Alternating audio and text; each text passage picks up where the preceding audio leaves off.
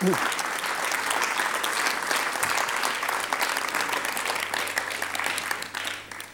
evening. I'm uh, Michael Frayn. This is Michael Blakemore.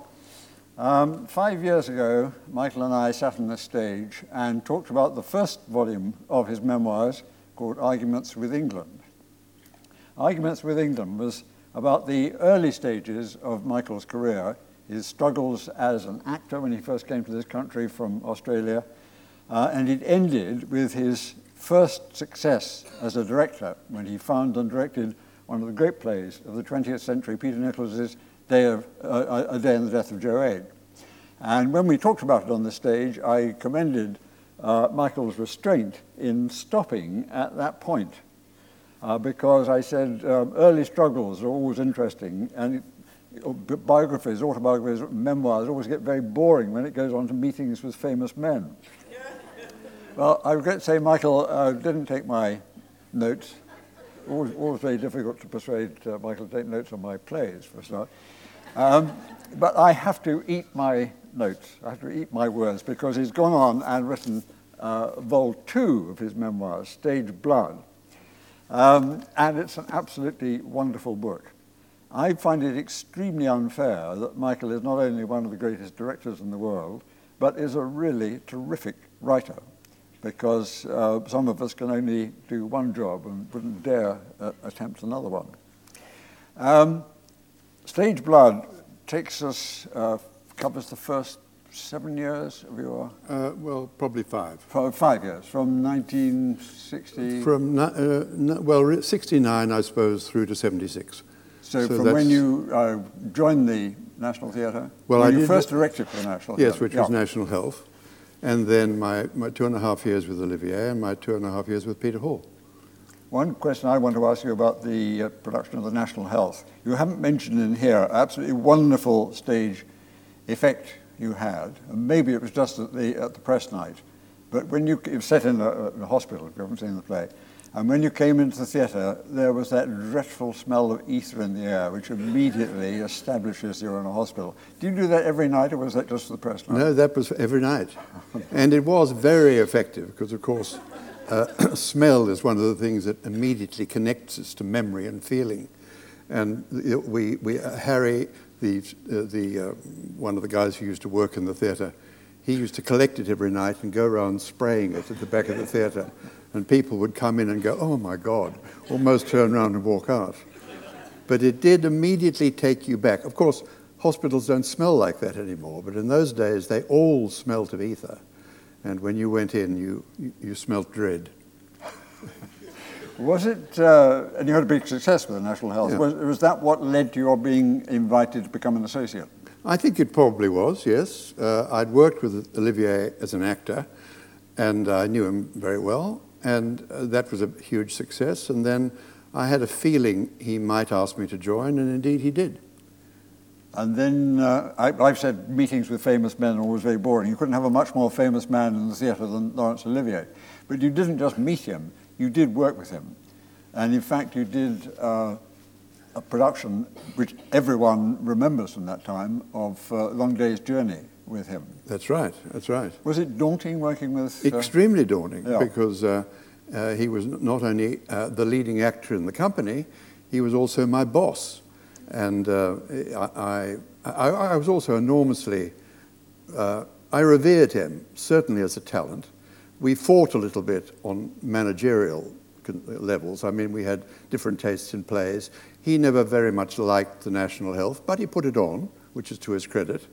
Uh, and uh, he wasn't intimidating, or I didn't feel intimidated by him discussing the running of the theatre. But as a talent, as an acting talent, it did feel almost an impertinence attempting to direct him. So I began by not doing so.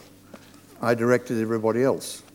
And uh, we, we, I bonded with the other three, and we started having fun. And uh, Larry used to go, leave us when he wasn't required to rehearse. He'd go down the other end of Aquinas Street to his office where he was administering the theatre. And then he'd come back again, and he'd see uh, Connie and Ronnie Pickup and Dennis Quilley and I apparently having a great time. and then he sort of insinuated himself into the process.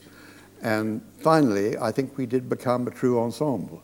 And he was always extremely courteous and very easy to deal with, very respectful of the category you were in. If you were the director, he wouldn't dream of contradicting you publicly. He might have a few words to you privately if you said something he didn't like.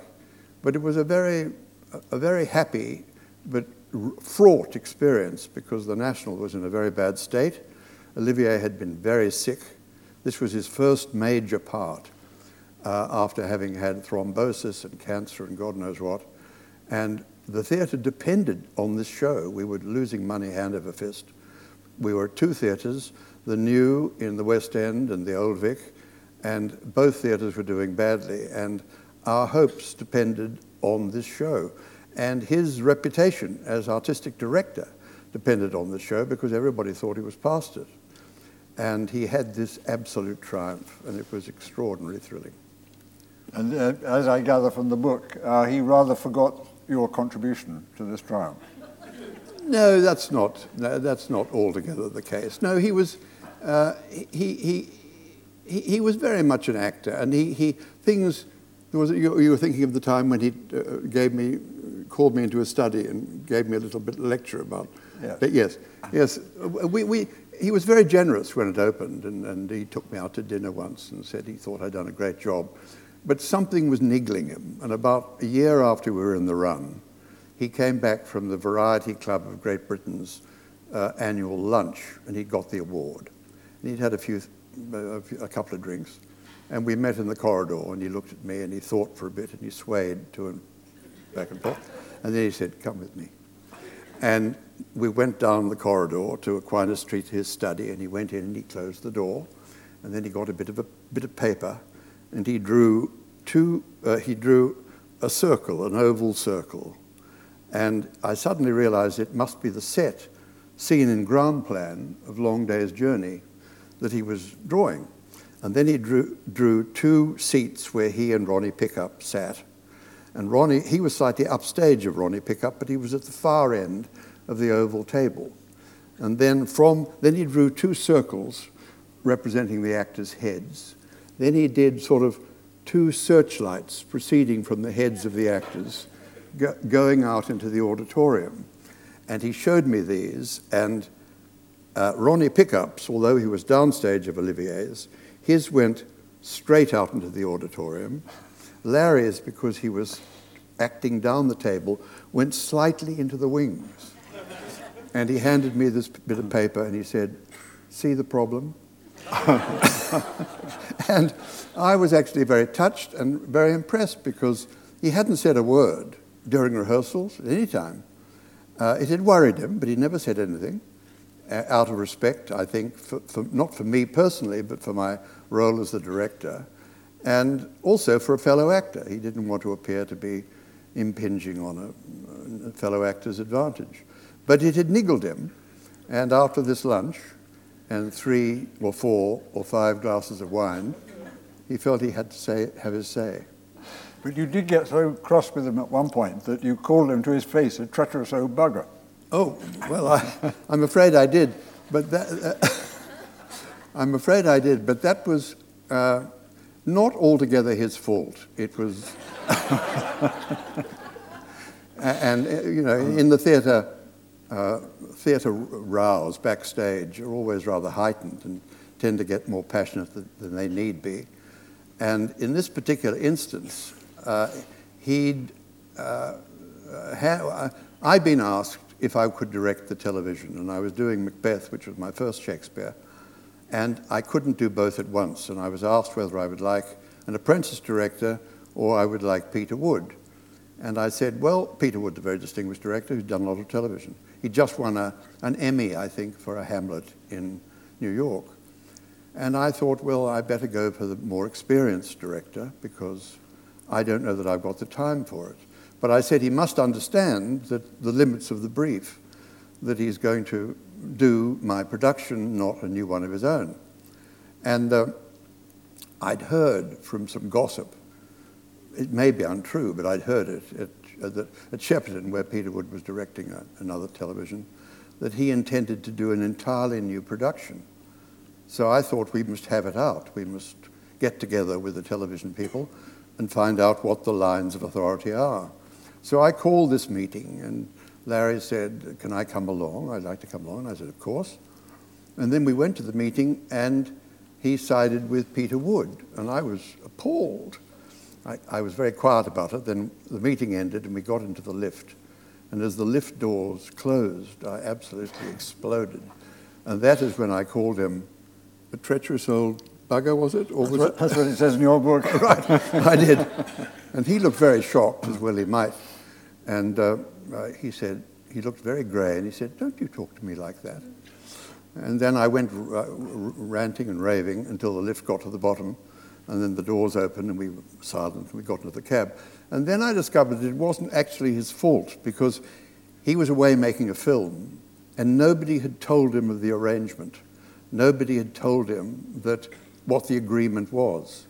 And when we got back to the uh, Aquinas Street, he was shown the contracts, and he said, "Well, why didn't you tell me?" And everybody said, "Well, you were out filming." And then they, he should have been told. So he, he, he wasn't culpable, but uh, it was a, a, bad moment.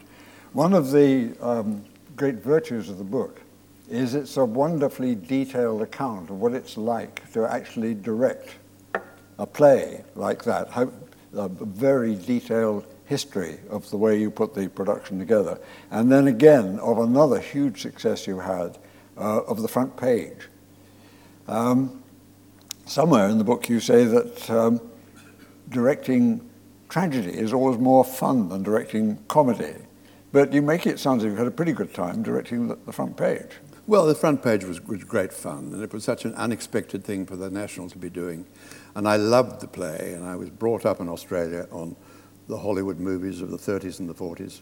And uh, this sort of fell into our lap, and we had a very, very good resident company, and it was extremely bold for us to presume we could do this very idiomatic American play at the National Theatre.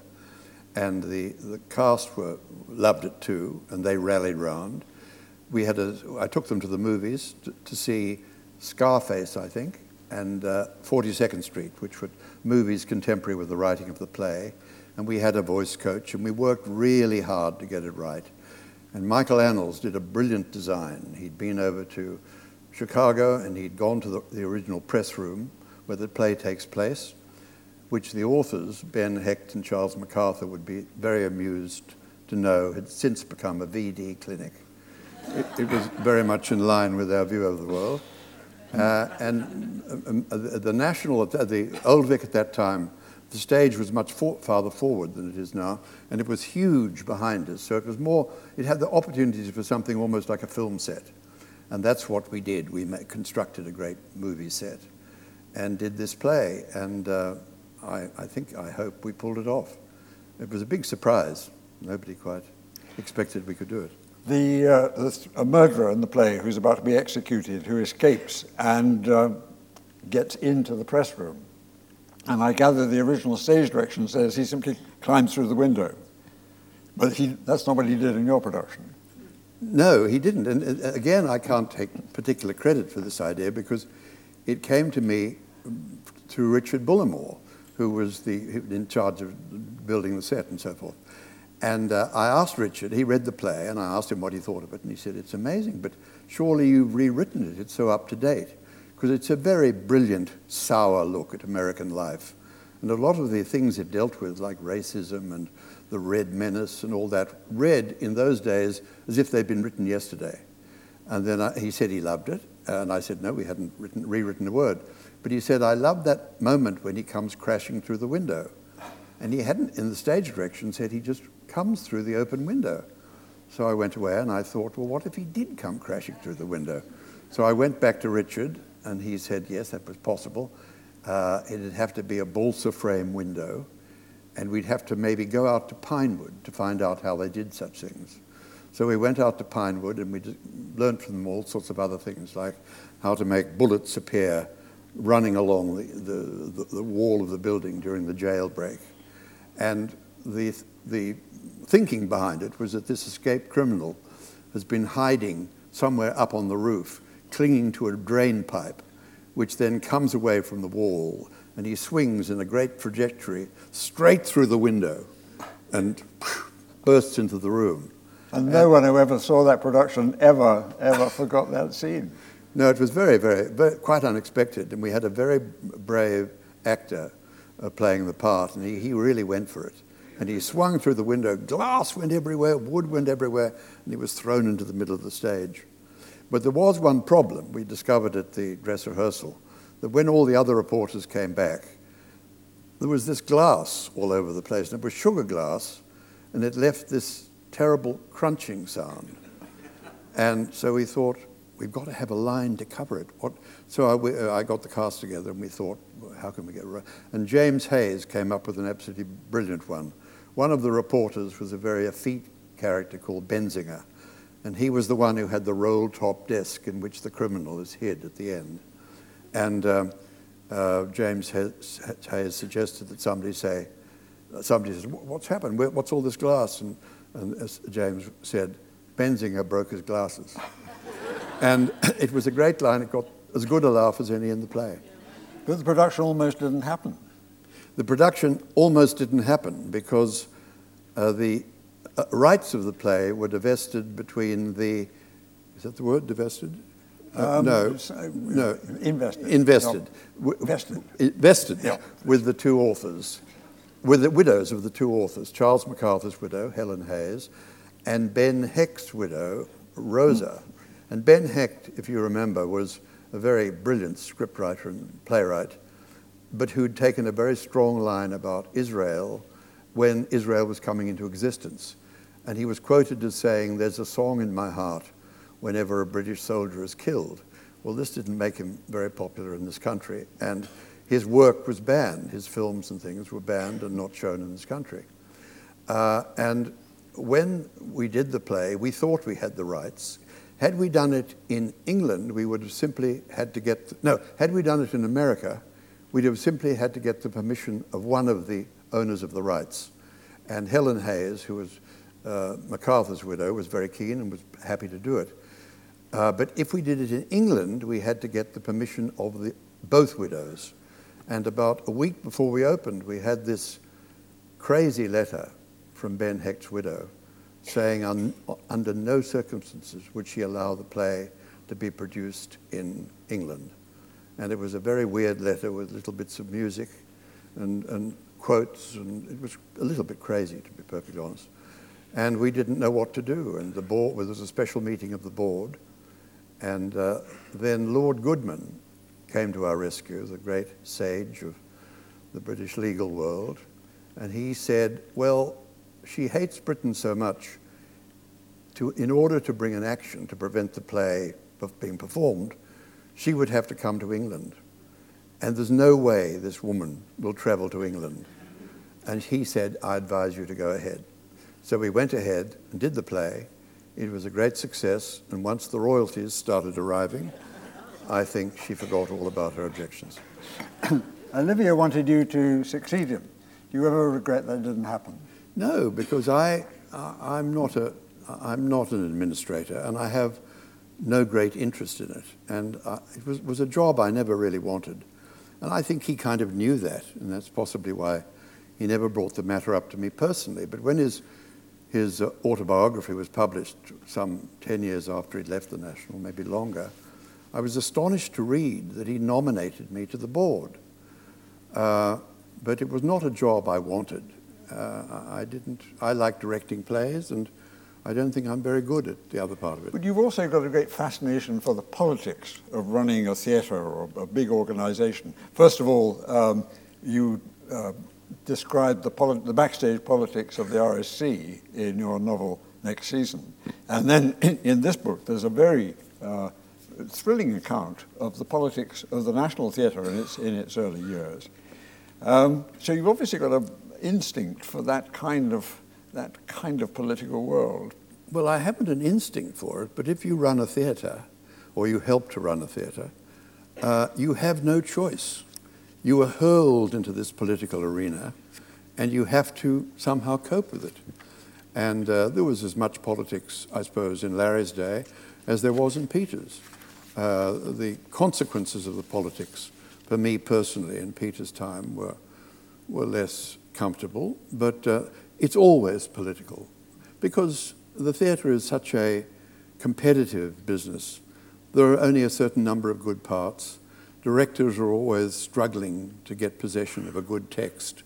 There's not enough goodies to go around. So the competition for attention, uh, to do the work that you want to do, is, is very intense. Yeah. And so it's not, un, not, not unexpected that it's a very competitive world.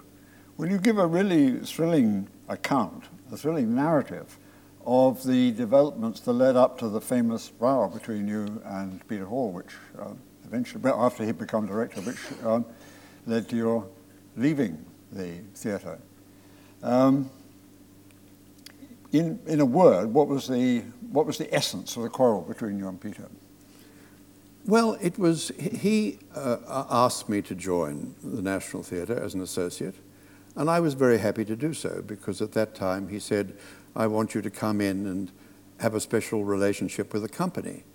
And the company, Larry's company, which I'd helped to collect and, and develop, uh, they were moving into the new national. So it was a chance for me to continue my work. Also, the prospect of this building was very exciting, and I wanted to be part of that. Uh, so I said yes. Uh, but uh, of course, being an associate director is nowhere near the pressure and the difficulties of being the artistic director, where you have to change your mind five times a day. The, the, the climate, like the weather, is constantly altering. And I I thought Peter was the right man for the job, and in, in some ways I still think that. Uh, but I didn't agree with the way he was taking the theatre, and I thought that it didn't accord with the brief he'd given me as to what my duties would be and what the theatre was going to be like. So I had my object, objections to this, but I thought that the National, which I believed in, I thought it was important, and I wanted to encourage it, uh, I wanted to make a protest, but I wanted it to be an entirely private, in house protest. So I did something which, on reflection, was almost impossible to pull off. But at least it would maintain the integrity of what I was trying to say. I wrote a paper, which I did entirely on my own, I never showed it to anybody, in which I outlined with possibly excessive frankness what I thought was the problems we were facing and the wrong turnings we were taking. I didn't show it to any of my fellow associates because that would be creating a conspiracy. And I didn't want to show it to anybody because I didn't want to get it to get beyond an associates meeting. And then I uh, asked Sue Higginson, who was the secretary who, can, who took the minutes of the meeting, if I could be given some time. And I went in and I read this paper. I'd made a series of mistakes. I read it far too close to the opening of the National Theatre. I hadn't realized until I started reading it aloud how very contentious it was. And I didn't realize either I was the only member of the associates who experienced the Olivier regime and how it was run and knew intimately how it was run and how actors were paid and so forth.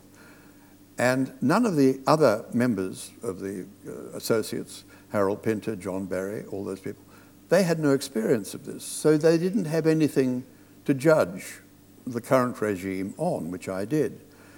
And I suddenly realized as I was reading the paper that there was no way they could take sides with me because I was really asking them to side with me against Peter.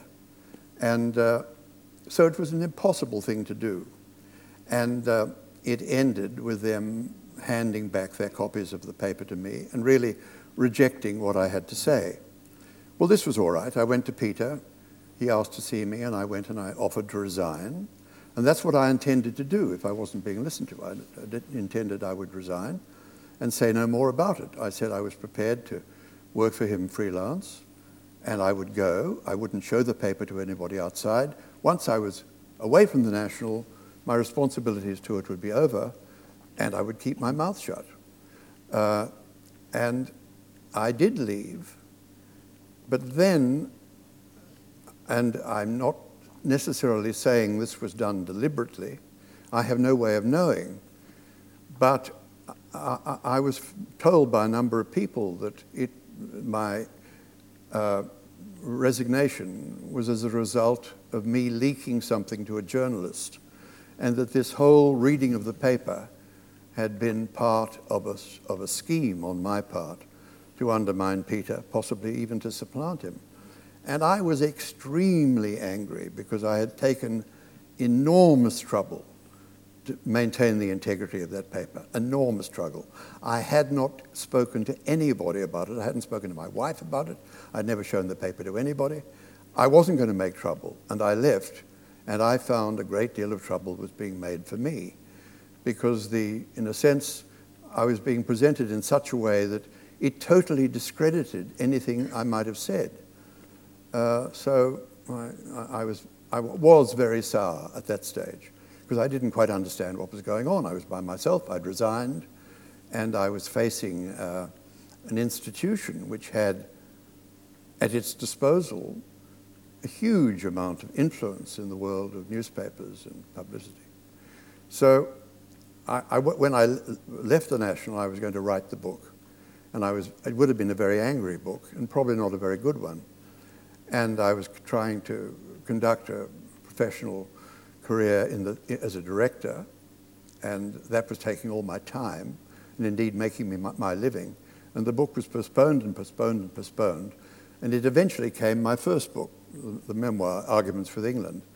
And then only in my, I suppose, 80th year did I suddenly see the time to conclude this book that I was also wanted to write.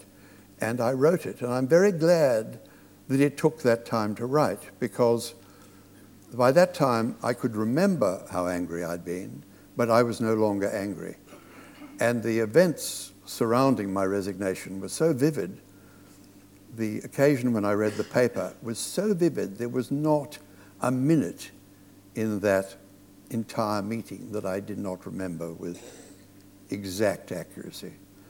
Uh, and also, I realized that the book suddenly had something to say quite apart from its theatrical politics because it was a time when England was changing, and it was a time when uh, Margaret Thatcher had come to power, privatization was underway, all the utilities, like the electrical companies, were all being privatized.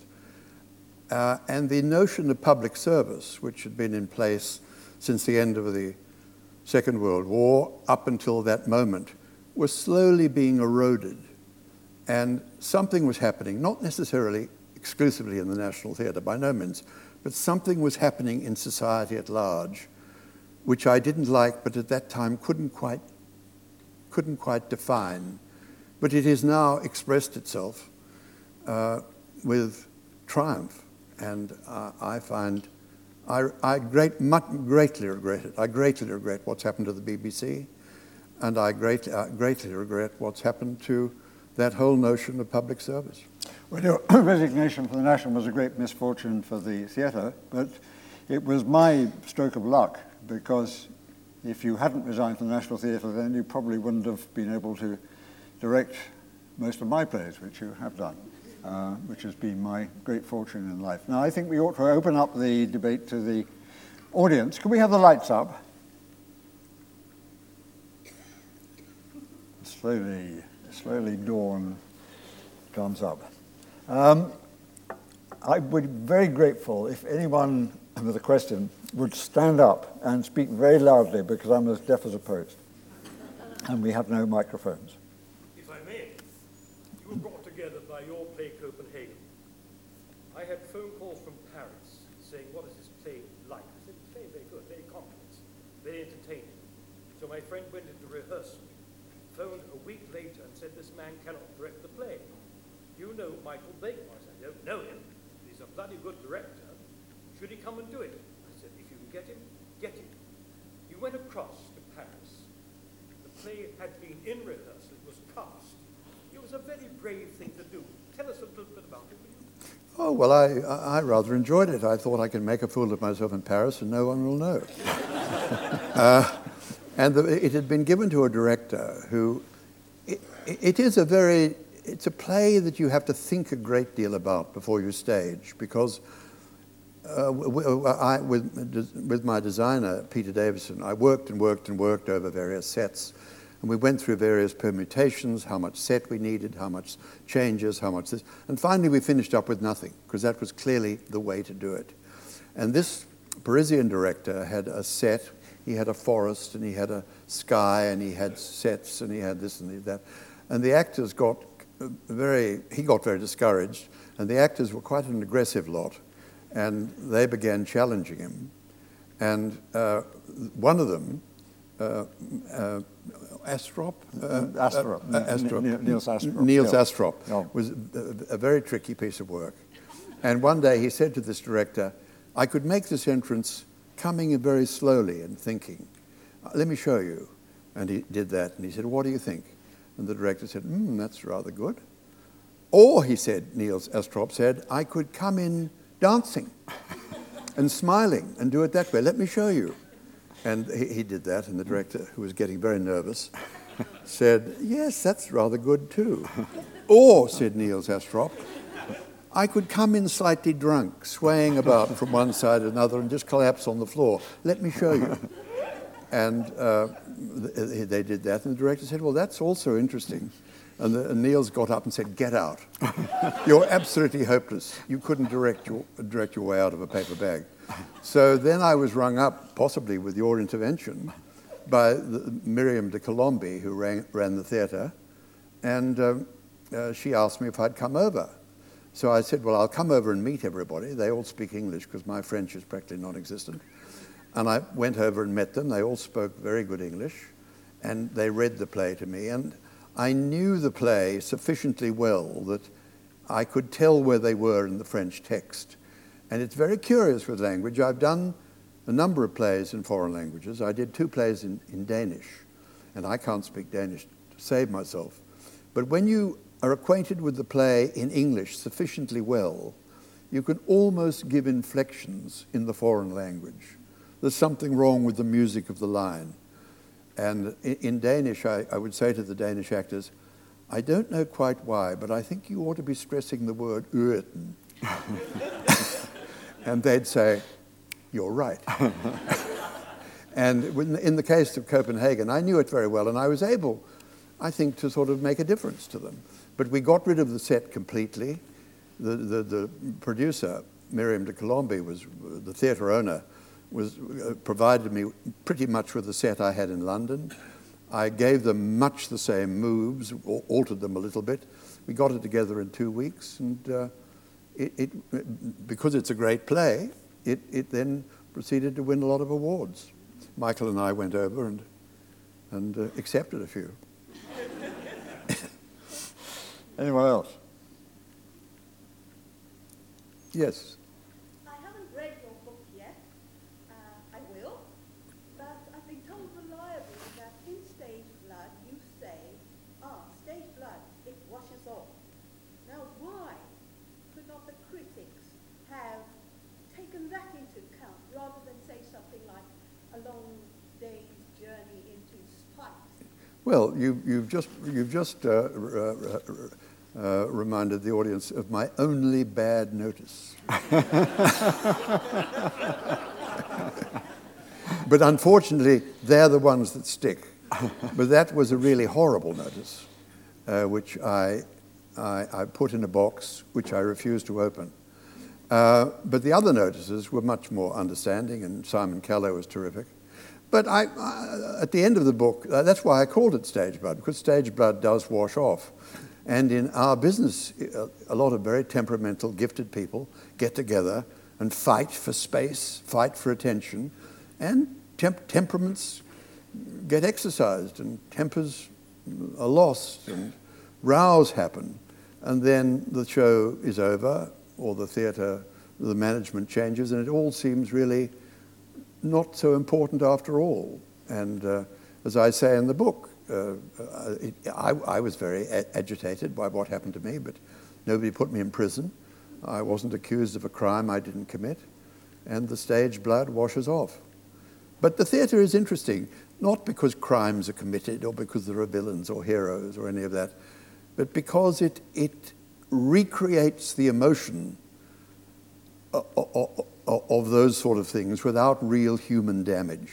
I mean, it happens on stage. People die and are killed and shoot each other and hate each other and love each other. Uh, but there aren't consequences once the curtain falls. And indeed, the rows we have when we're trying to run a theatre, they kind of, they pass. And uh, I, I, had a great row with Peter Hall, a long-lasting row, but we often used to meet, as I say in the book, these days at memorial services. Uh, and uh, we always are civil to each other, and we chat, and inevitably you see somebody and you see something, oh, I'd forgotten about that. I'd forgotten that. That's quite a nice quality he's got. Yeah. Um, one of the things that Jonathan Miller uh, says about directing Olivier and Shylock is how frequently he had to tone him down. The, the teeth, Larry, perhaps not quite so prompt. Uh, the nose, does it really need to be so big? Did you have trouble toning Olivier down in Long Day's Journey? Well, uh, uh, not really, but, but Shylock, of course, is a, a different part. It, it does lend itself, if you're so inclined, to an enormous nose and all sorts of other decorations. And Jonathan, uh, Jonathan said to Larry, You don't need that, you don't need that. Look at me, look at me, you don't need that. uh, and uh, uh, uh and Larry was very good. He listened to Jonathan. He knew he was highly intelligent. And Jonathan was a little braver than I was, and, he, and a little bit more impulsive. And he did, um, he did say things to, very bluntly to Olivier, and he took them on. And, but he kept his teeth, and the teeth were an absolute wonderful touch. I don't know if you remember them. They were a wonderful touch, and it was a great performance. Very sympathetic and felt wonderful. Some, somebody to help.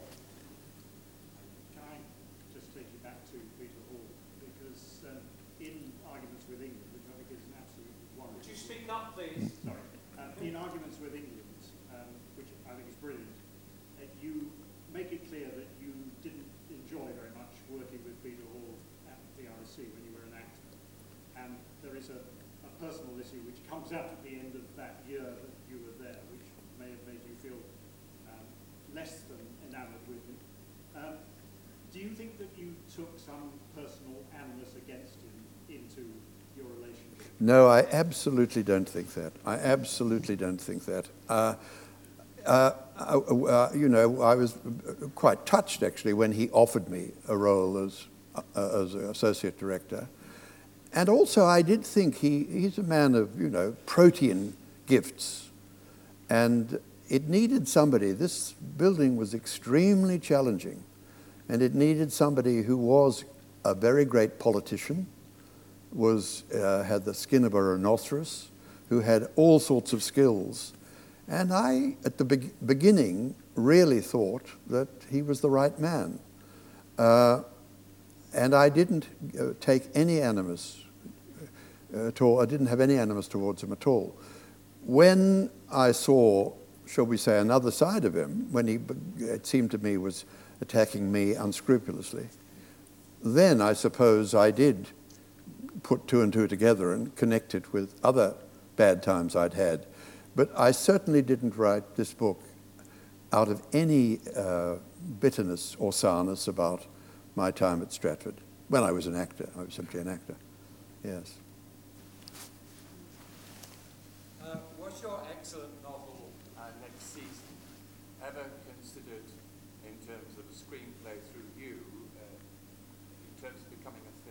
Well, I, I hope that it would. And there were a number of people that Tristram Powell of the BBC wanted to do a film of it, and other people have wanted to do a film of it. I didn't want to be involved. I, I wouldn't have liked to have done the screenplay, but I would have loved it to become a movie. Uh, eh, but it's never happened. But uh, if any of you see the possibilities of it, yes. Yes, and, and the money burning a hole in your back pocket for financing it. Yes, yes. Any more questions? One here. Can you say something about what it's like to work with a revered uh, author like Michael Frayn when you and the author perhaps have ideas about how a play should be directed? Well, I've known Michael so, so long, he's no longer revered. if I ever was. and uh, we're very candid with each other. We, we, uh, he's very good because what he does, which most, most authors don't, and nor should they necessarily, but he comes to the reading and then he leaves me alone to get on with it, which I like, not because I want him out of the way, because I know his rehearsal manners would be impeccable, but because if the, if the author stays, rehearsals, there's a political dimension to rehearsals.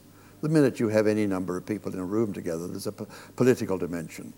And if the author stays, he invariably becomes caught up in that. Who does he support? Does he support the director, or does he support an actor who he suspects may have a better idea about the play than the director? I mean, it's very difficult. But if the author stays away, as Michael does, and then I ring him up and I say, we, we, uh, we Act One's in pretty good shape. Would you like to come along and tell us about it and tell, give me your notes? I know he comes along and he sees it absolutely fresh. And therefore, what he has to say is really worth listening to. It's worth listening to anyway, but it's got a clarity and a, uh, uh, an immediacy which is very valuable to me. We've occasionally had disagreed, haven't we? Oh, we've had disagreements, yes, but never any very N- never major ones. ones. No. no, no. But I have to say that our collaboration begins long before you get into the rehearsal room. Oh, um, yes. Michael's great skill is, to, I think it's the great test of a director, is doing a new play that hasn't been done before. If you do a standard classic, you know at any rate the play works because you, that otherwise you wouldn't be doing it again. But with a new play, no one knows whether it's going to work or not.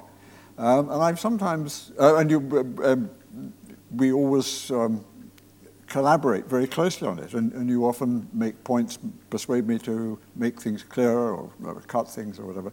And I sometimes wonder when you've been doing um, a classic by a, a, dead author, if you've longed to do that same process with him and get Shakespeare or Chekhov uh, uh, down to Biarritz with you and persuaded him to do a bit of rewriting. Well, no, I, I haven't done that. Uh, but of course, it's very exciting doing new work, but new work is launched uh, it, it completely into the unknown. You have no idea. I mean, Noises Off, probably the most successful and popular comedy that's ever been, ever been done, ever been written. Uh, when we were doing it, Michael sent me the, the first draft, and it's a hell of a play to read, I can tell you. There are so many directions, and it's hard to read and very difficult to read. And I read it, and I thought, well, it's probably very good, but I want to lie, lie down. It's, it's uh, and then I had discussions with Michael Codron, the producer, about it. And at one point, Michael said to me, Michael, do you, do you think this is going to work? Isn't it a bit too elaborate? Isn't it? And I said, Well, I think it's going to work. Well, let's, let's proceed on the basis that it will. So we went into those rehearsals having no idea whether this play would work, because in the middle act, where all the mime, where there's mime and then there's a play happening upstage, the mime was meticulously timed to the dialogue which is proceeding to a fictional audience upstage. And if the audience were laughing too much, the actors wouldn't possibly be able to hear the dialogue upstage, in which case they would completely lose their way in this choreography of dumb show that was happening downstage. So I didn't even know whether, in practical terms, it would work. Of course, it worked sublimely. And once it's working, it looks the most obvious thing in the world, as if it, it was always going to be like that. But with new work, you never really know. And indeed, with, with Copenhagen, we had no idea whether that would succeed. We thought we'd get a few science groupies in and a few school teachers and people, but we didn't think it was going to go to Broadway and do all the things it did, or indeed go to Paris. Listen, there we're going to have to leave it. I've got one last question for you, and that is, are you going to go on and write another volume and uh, write about our collaboration? And if so, will there be writs flying back and forth? no, I think, I think, uh, I think I've written my last word. What he, Michael is going to be writing this evening is his signature in uh, copies of the book, if you, if you want them, in the, uh, in the Circle foyer. Thank you very much for coming. Thank you. Thank you, Michael.